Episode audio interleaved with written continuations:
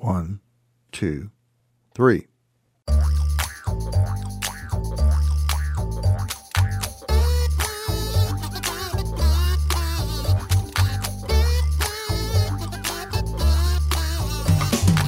Welcome to Three Song Stories, the podcast that wields music's power to connect us to our pasts as a way into those pasts and the stories they contain. Thanks for listening. I'm Mike Canary. Our guest this episode is Robert Macomber. He's an award winning and internationally recognized Florida author, lecturer, and TV commentator, best known for his Honor series, which are naval thrillers, which start during the Civil War and run into the early 1900s. He's also been a consultant for the U.S. Department of Defense, specializing in strategic vision and planning by using historical analogies of what works. He grew up on the waters along the coast of southwest Florida and was an offshore racing skipper starting when he was just 17 years old, racing the next three decades or so in Florida, Mexico, and the Bahamas. When not traveling the world for research, lecture tours, and book signings, Robert lives on Pine Island, where he still sails and enjoys cooking the exotic cuisines found throughout his novels. Hey there, Robert. How you doing? Good morning. So, what kind of spices did you put on that egg this morning? Well, uh, simple spices, uh, basil and oregano. Basil and oregano. So now let's pivot to the exotic cuisines found throughout your novels. What kind of stuff would we find in your novels in terms of exotic cuisines? Uh, see how I got? See yeah, how I'm going here? you're you're uh, Machiavellian and your, uh, your segues there. I have to I have to t- stay ten steps ahead of you on that one. well, listen, uh, you know, I uh, my books take place in Africa and in South America and Southeast Asia and South Pacific, Europe, um, the Caribbean. So, all of those places I've been to to research the books mm-hmm. and fell in love with the food and the music and the culture. So, uh, I enjoy, for instance, in Africa, in in northwestern Africa. Um, I enjoy. It takes three days to do this, but I enjoy making an African dinner for guests at my house. Hmm. And um, I get spices from Africa. You can actually order them, right? Know?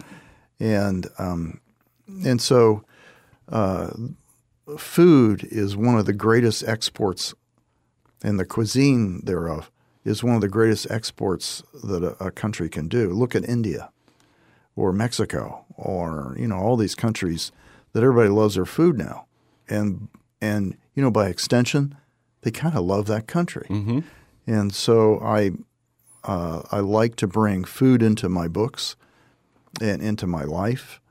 Um, and it's just a great relaxing thing for me to spend you know, an afternoon making an exotic dinner yeah, for, yeah. for friends that come over. You know, and it occurs to me as we're because what we were talking about now and before about how songs connect us. You know, music is sort of the. I mean, um, food is sort of the same thing. I think yes. somebody could do a three menus exactly stories yeah. podcast. It's one of the great connectors between cultures and between uh, individuals. Hmm. Yeah. So you grew up, uh, you, uh, you know, you grew up in Southwest Florida. Whereabouts mm-hmm. in Southwest Florida did you grow up? Um, well, all over, but uh, my family uh, lived in Cape Coral before there were bridges. I was going to say, yeah, before it was Cape Coral, it was at Cape. Uh, sorry, it was, no, it was, it Cape, Cape Coral. Coral. It just you had to get uh, there the long way. Yeah, and uh, and then I lived on Estero Island, um, which everybody calls Fort Myers Beach now. Right. I say I still call it Estero Island. Mm-hmm. Everybody says, "Where's that?" Including people that live there. Yeah, they say, yeah. "Where's that?" And I go, "You're living. You're on standing it. on it." um, and then I lived uh, for a while up the river at Olga. Oh, okay. Um, lived in South Fort Myers for a while. I seem to be one step ahead of of trouble. That's what I try to do. And so, you're and you're on Pine Island now. I, I, lived on. I lived um, on Pine Island for many years. I lived on Matlacha Island. Okay. Uh, that's a separate island, by the way. Yeah, yeah, yeah. And um, and now I moved back to the Big Island, so I'm back on Pine Island. So, what was the musical background of your childhood when you were growing up? What was being, you know, uh, um, what were you absorbing?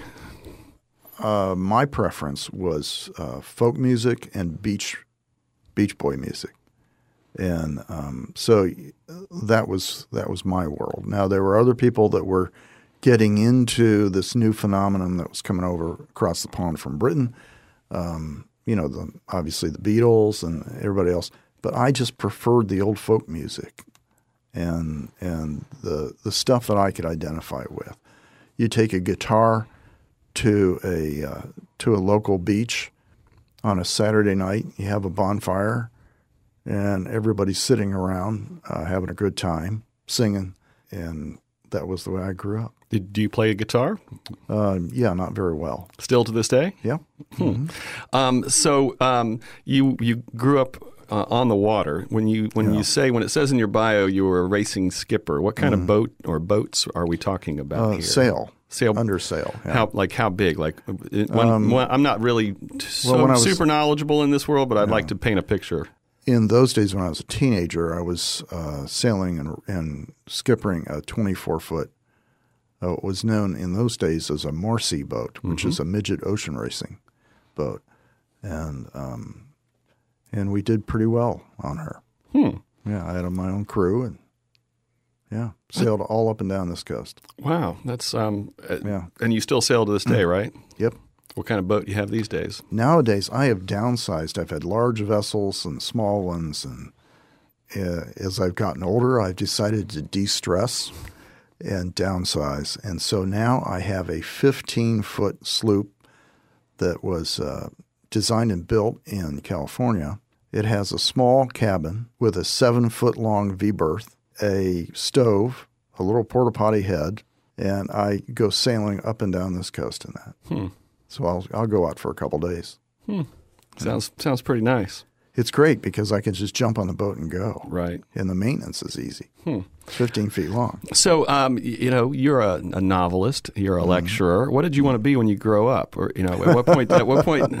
What what point did writer enter your uh, uh, your lexicon? Uh, much later in life, but uh, originally I wanted to be an admiralty lawyer. What is it like? Like an admiralty like law, naval law lawyer? Or? Yes, maritime okay. law. Maritime law. Okay. And so um, I, uh, I went to Edison College, mm-hmm. um, got my degree there. Went up to Uni- University of South Florida in Tampa, and um, I never met an admiralty lawyer until I got to Tampa, and uh, he explained to me at that time, this was a long, long time ago, he said, Son, do you what do you want to do this for? And I and I said, Well, of course I had visions of me jetting to tropical areas. Right. All expenses paid. And did you look like dealing, a college student who spent all his time on a boat also at this yeah, point? Okay. Right. and yeah. And and I had visions of solving maritime really interesting problems uh, simply by explaining to people how they should be solved. And then I would get lots of money and then go back to my office and then jet off to the next exotic location. And I, I didn't tell him that when he said, "Why do you want to do this?" But I kind of I kind of inferred it. I think he figured it out, and he said, "Son, you you do realize you will have no fun in admiralty law. Yeah, there is no fun. And there are only three law firms in Florida one in Miami, one in Tampa, and one in Jacksonville that specialize in this. And you will work for 20 years as a law clerk doing research for somebody else in your law firm. And then when you're in your 50s, you might get to be a junior partner. and then when you're in your 60s, you might get to go on one or two trips a year. And then you decided that's At not that your point, path. I thought, wow, let's do something different. So I became a teacher. Uh, teacher of what? Uh, history, of oh, okay. geography up in Tampa. Oh. Yeah. And then at what point did you start doing the research necessary to write these books that you've written? Well, that was much later in life, and I've had several careers in my life. Okay. So, what else besides teacher and novelist? Uh, I've worked. Squeeze one more in there. uh, I was in uh, law enforcement for many, many years. Really? Yeah, I worked for the government. Huh. What is the earliest musical memory you can recall? Um, probably some some sea shanty. Yeah. Yeah. And where? How would you have been exposed to that? Because I hung around sailors. I so, was around. So sail, sailing here, is in your blood. Oh yeah. Your yeah. folks, your dad a sailor? Yeah. Oh, okay. He taught me. Huh. Yeah. And that was here. I mean, he grew up yeah. here as well. No, no, no, no. But um, no, uh, he taught me the basics, and and then I took it from there. Hmm. Um, uh, can you remember the first time music moving you somehow? could it have been about the same thing? Because um, the you know sea shanty has that very um, no the, the the actually the first music that that really got to me seriously got to me was when I was uh, about 12, eh, 64, 65. And it was the drinking gourd. Oh, well, what a great segue. So, so um, uh, as I said before, I loved um, folklore music because I read all kinds of history. And, and folklore was the story of our history. And um, growing up here, I found that it it illuminated a part of our history that many times we didn't know down here. Hmm. So, how did you come across this song? Do you remember? You know, because I'd heard the name, like when you sent it, I, it triggered yeah, something. Follow the. And I googled it, yeah. and, and, I saw that it is. You know, it's it's it's not just by a person. It's kind of been around part of the, the culture. Right. Yeah. It was. Uh, I think it was first published in the 1920s, but it's been around for a long time, and and it's nobody knows when it started, but we think it started in the antebellum times when slavery was still uh, the law of the land uh, down in the South and right here in Florida. And I first heard it uh, probably on a long playing record from the New Christy Minstrels. I think they were the first ones that I heard do it. And then um, I heard an explanation. Uh, I, th- I believe it was on television where the New Christy Minstrels were performing this, and they gave a little. And I used to love that when you get the story behind the music, mm-hmm. and I still do when musicians tell a little bit of the meaning of the words and things. Well, this song, uh, "Follow the Drinking Gourd," is a puzzle. Hmm and it's a life saving puzzle. So, if you were a slave in a plantation uh, uh, before the Civil War, and you heard this song, you would understand what it is. It is a roadmap for freedom. Hmm. And you would follow this song. You would sing this song because that's how they passed information on, is through music. And uh, at a certain time of year, you would go and follow the lyrics of this song, and it would take you to where freedom awaited you. Hmm. Well, shall we hear it? I think we should. Let's hear it. Okay, this is uh, Follow the Drinking Gourd um, by a number of different people, but uh, we're going to hear it now and talk about some more after. Follow the drinking gourd. So, what does that song make you feel? Well, um, growing up here in segregation, um, which I thought was stupid and immoral and inexplicable, and I couldn't find anybody that was uh, older than I was that could explain why we even had it. And I was I was really um, bothered by the fact that uh, people who profess to be people of faith supported segregation and slavery before that. Um, that bothered me greatly. And then I heard this song. And then I did some follow up on the song. I read some books uh, about it. And I found out there were a lot of people of faith that helped run the Underground Railroad. And um, we had slavery in this area. There were 208 slaves on the nearest plantation which is uh, still existing, by the way. It's Gamble Plantation up at uh, the Bradenton area. Hmm. It's a state historical site. You can go there. It's in the main house is in excellent shape. Hmm. And so um, this song uh, explained a little bit about how there were people in the South that were at great peril to themselves, saving one victim at a time. And um, and I, it was also a fascinating uh, puzzle. Now, when you hear this song, it's got a catchy tune and melody, and you're kind of toe tapping and stuff. But when you look at the lyrics and you find out what they mean, it's astounding. Mm. The left foot, peg foot, um, that goes from peg, Pegfoot Joe, who was an old sailor who got hurt at sea and had to come ashore. His right leg, his right lower leg, was a peg leg. So he would mark a trail on on the right bank of the Tombigbee hmm. River, and uh, you would follow the trail that had a shoe print and, and then a, a peg hole, right? And that was a specific trail. Now you never do you didn't do any of this until you knew that the quail had come south, because up north when the fall comes, the quail migrate down south. So when you see a lot more quail coming, then you know that winter is coming. And when winter comes, the Ohio River is frozen over. And that was the final barrier. Once you're in Ohio, um, then you're in a free state. So there are all these little hidden clues. And if you're singing this song in a plantation in Florida, uh, there were 70 plantations of 1,000 acres or more in Florida, hmm. um, it, or any other slave state.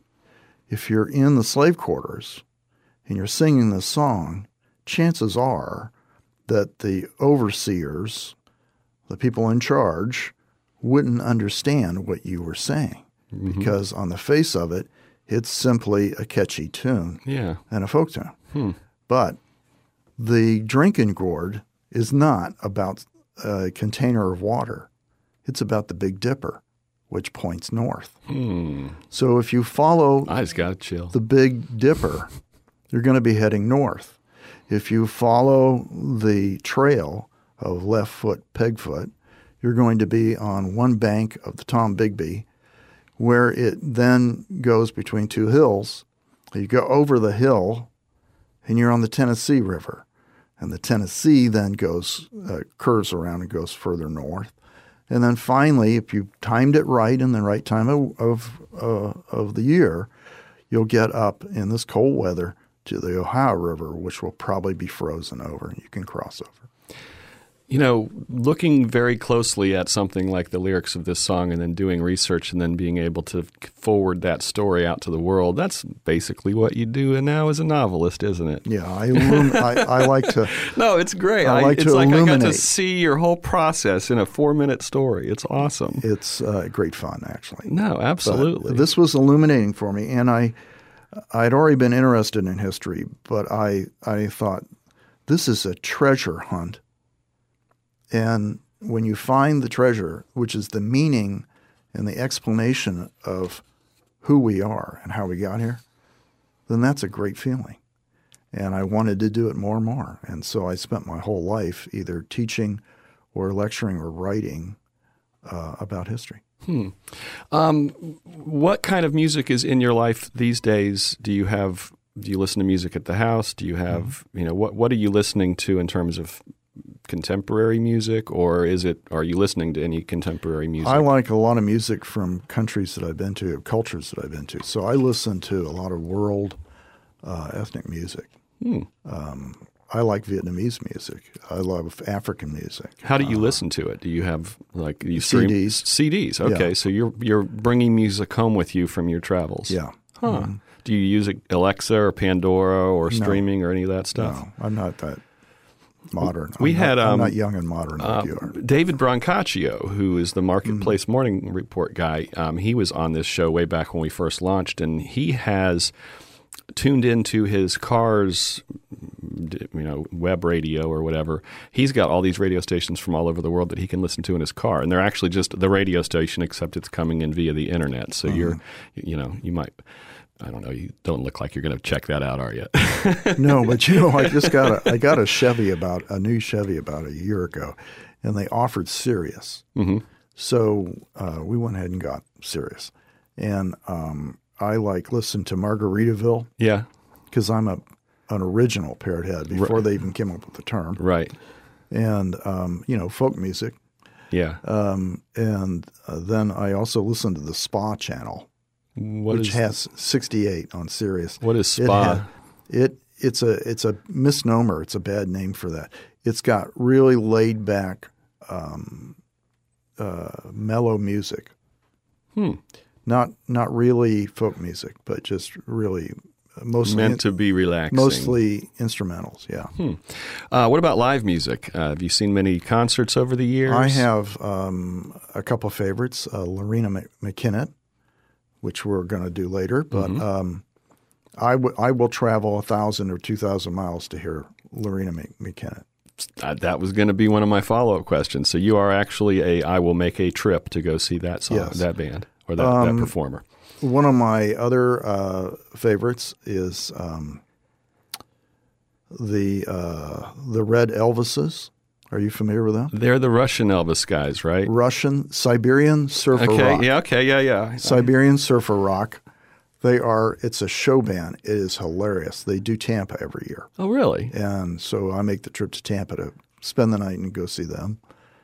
Um, that's two sides of the two ends of the spectrum there. Loreena McKennitt and Siberian. Uh, What's the farthest you said you've traveled thousands of miles? Do you remember like a particular concert that you went to and where it was and how long well, ago? Well? McKennitt is probably the the farthest I've gone. Where would that have been to? Uh, D.C. Okay. Yeah. Hmm. front row, center, and the stage was only about uh, two feet up. Nice. So I was I could have shook hands with her. Actually, I did later. Where does music fit into your books? Um, song lyrics, probably, or well, you know, um, yes, uh, the music is a very important part of the books because the five senses. You writers do the five senses, and um, and when I'm when I am writing the book, I'm playing the music from that area. Okay, so you're writing with so music. I, yeah, I get into the uh, you know. Um, when I wrote about uh, Southeast Asia, I, you know, I'm smelling the incense I brought back mm. and listening to the music and uh, eating the food so that I can more vividly describe it. Hmm. Uh, when was the where was the last place you traveled to for research? Cuba. Cuba. I go to Cuba a lot because several of my books take place there. My next one uh, is the story of uh, 1898 invasion of Cuba by the United States, fighting Spain for the freedom of Cuba. Hmm. Um, how, if at all, has Cuba changed in the last few years with the opening up, with more people coming? Tremendously. When I first went there uh, for research, that was 10 years ago, and uh, if you wore, if you were Cuban and you wore an American flag on your clothing, chances are you're just going to be disappeared off the street. No explanation. Um, now you see people wearing American flag logos all over. Hmm. Uh, I take my readers there. Uh, I have special groups of readers that that people sign up, and I will take them there, and I'll show them the places from my books hmm. in Cuba, so they get to, to live it and we bring we give everybody two lapel pins that are crossed American and Cuban flags, and they wear one. And when I take my readers there, I take them there for a week. I tell them, pick a Cuban because they they all fall in love with Cuba and the culture and the people because Cuban people love Americans, and they pick one Cuban to give the flag pin to. They'll have 30 or 40 Cubans come up to them and go, "We love that pin. Where can we get one?" Well, they can't in Cuba, mm-hmm. but the, my readers will pick one person who really gets to them. Over the last several years, when President Obama normalized the relations, there was a tremendous increase in the middle class of uh, of Cuba, the entrepreneurship, the free enterprise, and people were were creating restaurants they were creating B and B's in their homes, mm-hmm. um, and they felt for the first time an opportunity to pursue their dreams inside a massively totalitarian state. Hmm. Um, and then a year and a half ago, that all fell apart, and there were new restrictions from the new administration, and suddenly American tourism dropped. And when that happened, the uh, middle class in Cuba that was fledgling, small, but they were feeling that there was a chance to move ahead, uh, it was decimated. Hmm. So when I take my readers there, Um, we don't stay in government hotels. We don't use government transportation. we use, uh, to the greatest extent that we can, uh, private free enterprise uh, run by Cubans. Hmm. Um, well, let's move on to your second song. Yeah, and we were talking about uh, how I grew up and still am a sailor. I heard this when I was very young. I do not know the first year I heard this, but it would have been in the 60s. Although this actually was composed by a famous uh, composer named Richard Rodgers. People that know uh, the stage in New York will recognize he was already an award winning composer for um, musicals and things like that. And in 1952, he was brought in to do the soundtrack for one of the most famous television series in our history, the Victory at Sea series, which was about, I think, a dozen separate uh, programs. And it was mainly the story of uh, the U.S. Navy in World War II. When I first heard this in the mid 60s, I was already a sailor. I was very young. But I immediately understood that this music, without any words, captured what the ocean was like because mm. I'd been on the ocean by that point. Mm. You knew that. It's, nobody told you that. You no. just knew it. So when I heard this, it was the sound of the ocean. If the ocean could sing, they would sing this song.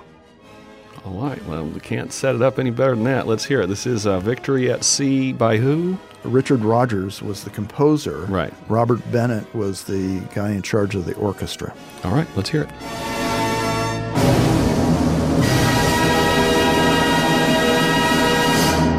When's the last time you would have listened to that prior to the, you know, now or having maybe you listened to it in preparing for this? Let me think. Uh, prior to uh, coming here, it was uh, six weeks ago. Oh, yeah? Yeah. W- what was happening six weeks ago? I was writing. okay. I was writing a, uh, a, uh, section on uh, going out at sea. And uh, I've been in every ocean uh, the North Pacific, the South Pacific, the Indian, the North Atlantic, South, Pacific, uh, South Atlantic. And uh, when I hear this, I'm back out on the ocean, and you can in the music you can you can feel the seas mm-hmm. rise up, you lift you up, and then fall away. You can just feel that. I was definitely channeling and, that vision as, uh, because yeah. of the way you described it. And I've sailed everything from a dinghy to a 295 foot square rigger. And when you're on a square rigger on the ocean in those kind of uh, swells, it's impressive. it is so impressive. So, as I was just listening seconds ago to this, uh, I was no longer in the sound studio. I was on that square rigger, the most famous square rigger in the world, the Eagle, the Coast Guard Eagle. And I was back out at sea. Do you listen to music while you're sailing? Yes. I mean, what yeah. kind of you know? Do you just CD player with some speakers, probably? Yeah, yeah, just CD. You know, one of those cheapo. Yeah, something that can get wet or yeah, destroyed, exactly. no big yeah, deal. Yeah, a little beach kind of thing that you can take with you, and uh, yeah, listen to. You know, Buffett has a great box set. Uh-huh. Do you remember the box set? Oh, of course. Buffett? Yeah, yeah. And he has he's got one that's like the mellow one. Uh-huh. You know, that's what I usually listen. But I listen to um, Calypso. I like classic Calypso. I'm not sure I would be able to distinguish uh, between. well, there's a huge difference between calypso and reggae. Okay, yeah, yeah. Calypso was the original. Gotcha. So I like listening to that, the old historic, you know, classic, and uh, and then I listen to stuff from around the world. What is it like when you're in an environment for research for the book? I mean, do you do you travel with someone? Do you go alone? Do you have a routine? I mean, I don't want to go too far down this rabbit hole, but I would love to know what it's like to say, I'm going to go to this place and be there as a sponge for what I know I need to do? Well, in Africa, I spent, I, I was there for 1,100 kilometers on a journey from the coast um, near Casablanca to um, up in the mountains, the Atlas Mountains, and then down into the desert, the Sahara, to, to research. I was also in Spain and Italy and the Caribbean on, on that trip. So I was gone, um, I don't know, a couple months that was for my fifth, yes, my fifth book called An Affair of Honor. And um, I just, uh, normally I'm by myself. Sometimes I mix in my lecture tours because I lecture around the world. So I will be in that part of the world doing lectures. Um, I was uh, I researched for my book about the South Pacific. It took me seven years of visiting the South Pacific, which you know, I just had to do it. do you take and notes? Do you take pictures? Do I you take, record audio? I take a lot of pictures and I take a lot of notes, and I'm writing as I'm going.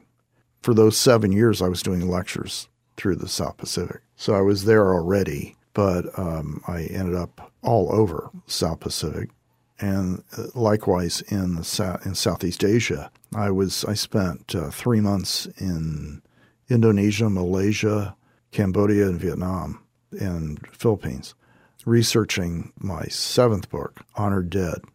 Does karaoke fit into your world anywhere? It seems like during your travels you might have wound up in a karaoke bar two. Um, actually, you know what's funny is is uh, I was researching my fourth book, a dark, uh, no, what was it? Oh, a dishonorable few, and I was on a German freighter for ten thousand miles, and the crew was Filipino, and Filipinos, I happen to really like the Philippine people uh, the culture, the history is fascinating, and they love karaoke.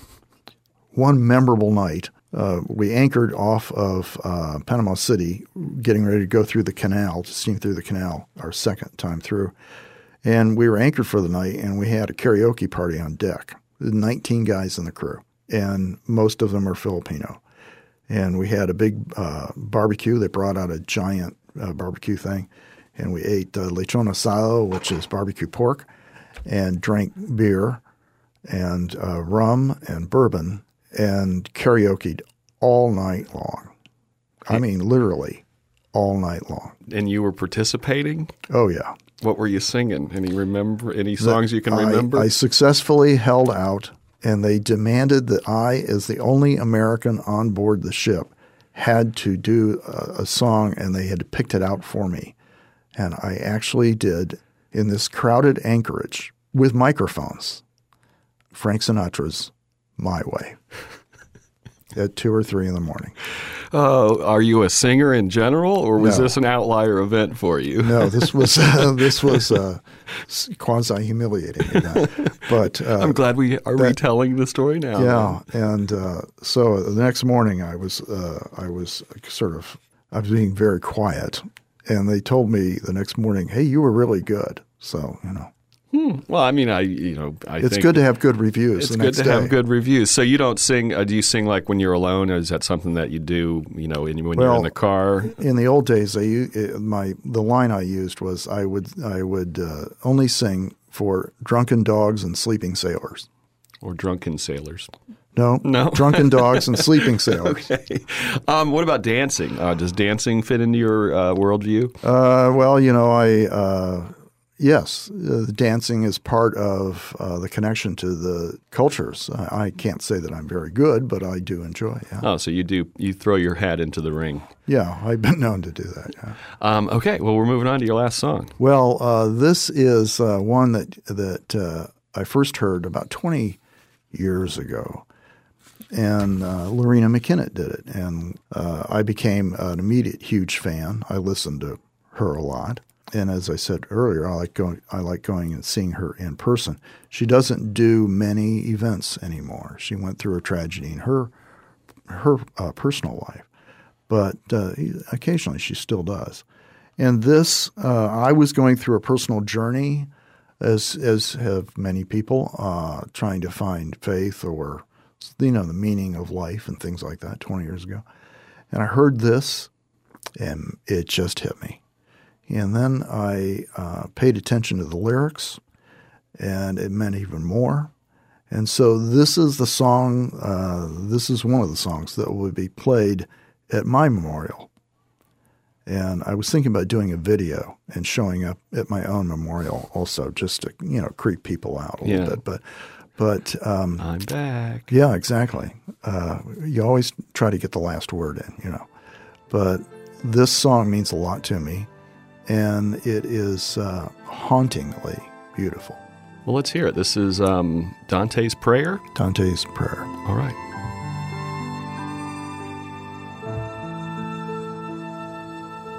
Have you uh, seen her play that live? Oh, uh, yeah.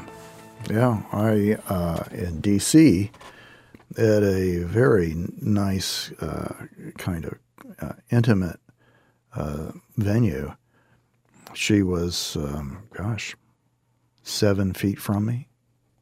And um, she has a band that is uh, uh, has a lot of really interesting instruments, and it, I know you were listening to some of the different corners of sound that are filled in, mm-hmm. um, and her stage performance is even more stunning than hearing it, you know, on a just by sound. So, um, yeah, I want that played at my at my memorial service because the message there is you will make it. There is more than just this. And if you think you're in the middle of a dark, endless night, you will make it. Don't worry. How often do you listen to her music? Well, maybe once a month. Yeah. You know, somewhere around there. Uh, once every couple of weeks. So it's uh, these three songs to me sum up kind of the three corners of my of my soul, my uh, fascination with history, my life upon the sea and uh, my faith, because I did find faith, and I'm a healthier and happier person now, a much better person, I think. And you think this song is it was part of the you know putting that puzzle together? Yeah, it, it was one of those journeys that you you look back and you go, oh, there was this signpost and this signpost and that signpost and you know, either, either you didn't get it at the time or you got it and kind of were busy and kind of shuffled it off. But uh, this song was one of those signposts. Um, was there a fourth song that you considered adding to this list that you had to whittle it down, or were these three no, pretty easy to move no, in on? these three were immediate to me when I was approached to do this show. I, I immediately thought of these three. Hmm. You know, we mentioned briefly before we started how you you have chosen three songs that are sort of off the beaten path, maybe in terms of popular culture and things like that. Mm-hmm. Is that just uh, uh, emblematic who you are, kind of? um, uh, I, in some ways, I think I am an outlier uh, from from the norm. Uh, I guess some people would call me abnormal because of that, but um, it, I think uh, particularly in this country, we are so diverse uh, in our culture that um, maybe I'm not abnormal. Maybe we're mm. all so diverse that that in itself is the norm. Hmm. You know, I was thinking back when you were describing being a, you know, like a beach bum kid, kind of mm-hmm. listening to like shanties Oh yeah, were, you, shanties. Were, were, was there any kind of incongruency between you and your peers when you were that age, or did you, you know, pick your time to listen to what, and so you kind of listened to the popular music when you were around the, the buds, and then shanties alone, or what was um, going on? No, most of my buddies were shanties too. Were uh, sailors and uh, and liked folk music hmm. and beach, you know, the Beach Boys and stuff like that. Right, right. Yeah. Um, uh, do you have a best album of all time that you would pick? Is there a? Oh wow. Um, you know, I liked Frank Sinatra when I was young. Until you had and, to sing him on a German freighter. Yeah, and and uh, but when I was young, uh, I, I thought he had an incredible voice. Yeah, yeah. But no, I, I can't think of of one that stands out more than any other. Probably Loreena McKennitt and Jimmy Buffett. Yeah, Jimmy Buffett's come up several times here. Were any yeah. of his songs anywhere near maybe, you know, resonating enough to be a song story for you? Well, yeah, uh, you know, uh, Pirate Looks at Forty. Uh, yeah. Uh, you know, a, a, lot of his sailor songs. Yeah, the one about his grandfather uh, a lot of them resonated with me because ever, of Sailor. Did you ever meet him over the years? Seems like you guys um, might have crossed paths somewhere. Yeah, but uh, he wouldn't remember it, and I did. It's okay. one of those deals. Sure, sure. So, yeah. um, are there any part of a crowd? Are there any songs uh, that you will always turn off if they come up on the radio because you don't like the band or you have a negative association with the memory? Mm, no, I, I, can't think of one right off the top of my head. No. Okay. No. Um, what are you working on now? My 14th book comes out uh, in March. Um, the United States Naval Institute is publishing this one. And um, the, the book tour is getting geared up now for March to June. It'll probably be from Key West to at least New York City, uh, and probably beyond New York. Yeah. So, that, that, takes a lot. So we're I, five months out from from that. Where yeah. is the book? In, I mean, are, is it out of your hands by now? Oh, it's been done okay. for a year and a half. That's what I figured. Yeah, no, and I just finished the manuscript for the next book. I'm researching uh, the book after that. In fact, I'll be going to Russia to to do what what I call eyeball recon, which is where you go to the place and uh, you immerse yourself in the culture.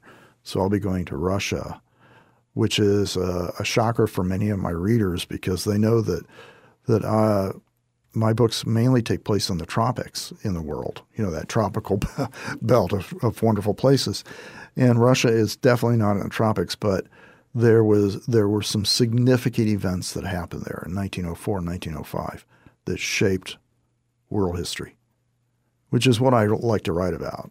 Those those events that illuminate how we ended up the way we are, mm. and they and frequently they happened 120 years ago, and you might have heard about them, but you didn't understand how it affects your personal life.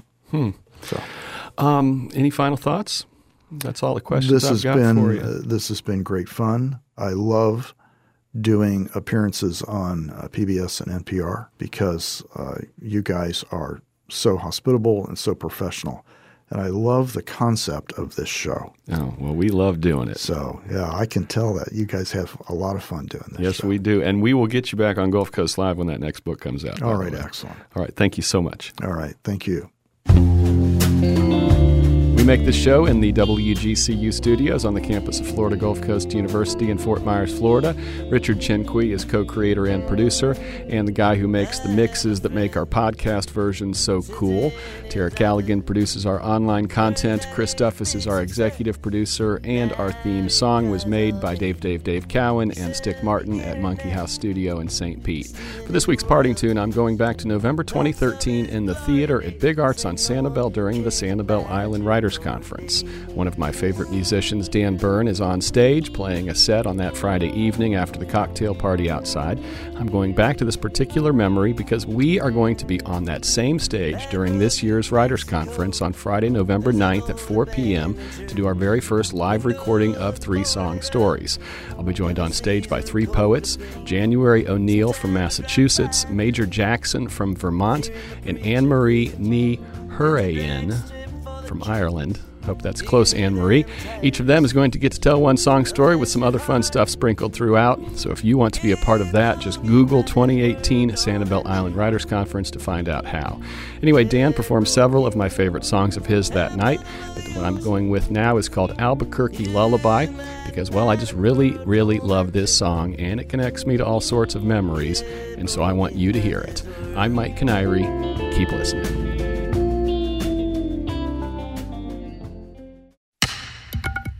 Next time on Three Song Stories. Were you uh, always uh, headed toward artist? Did you tote around a sketchbook when you were a kid?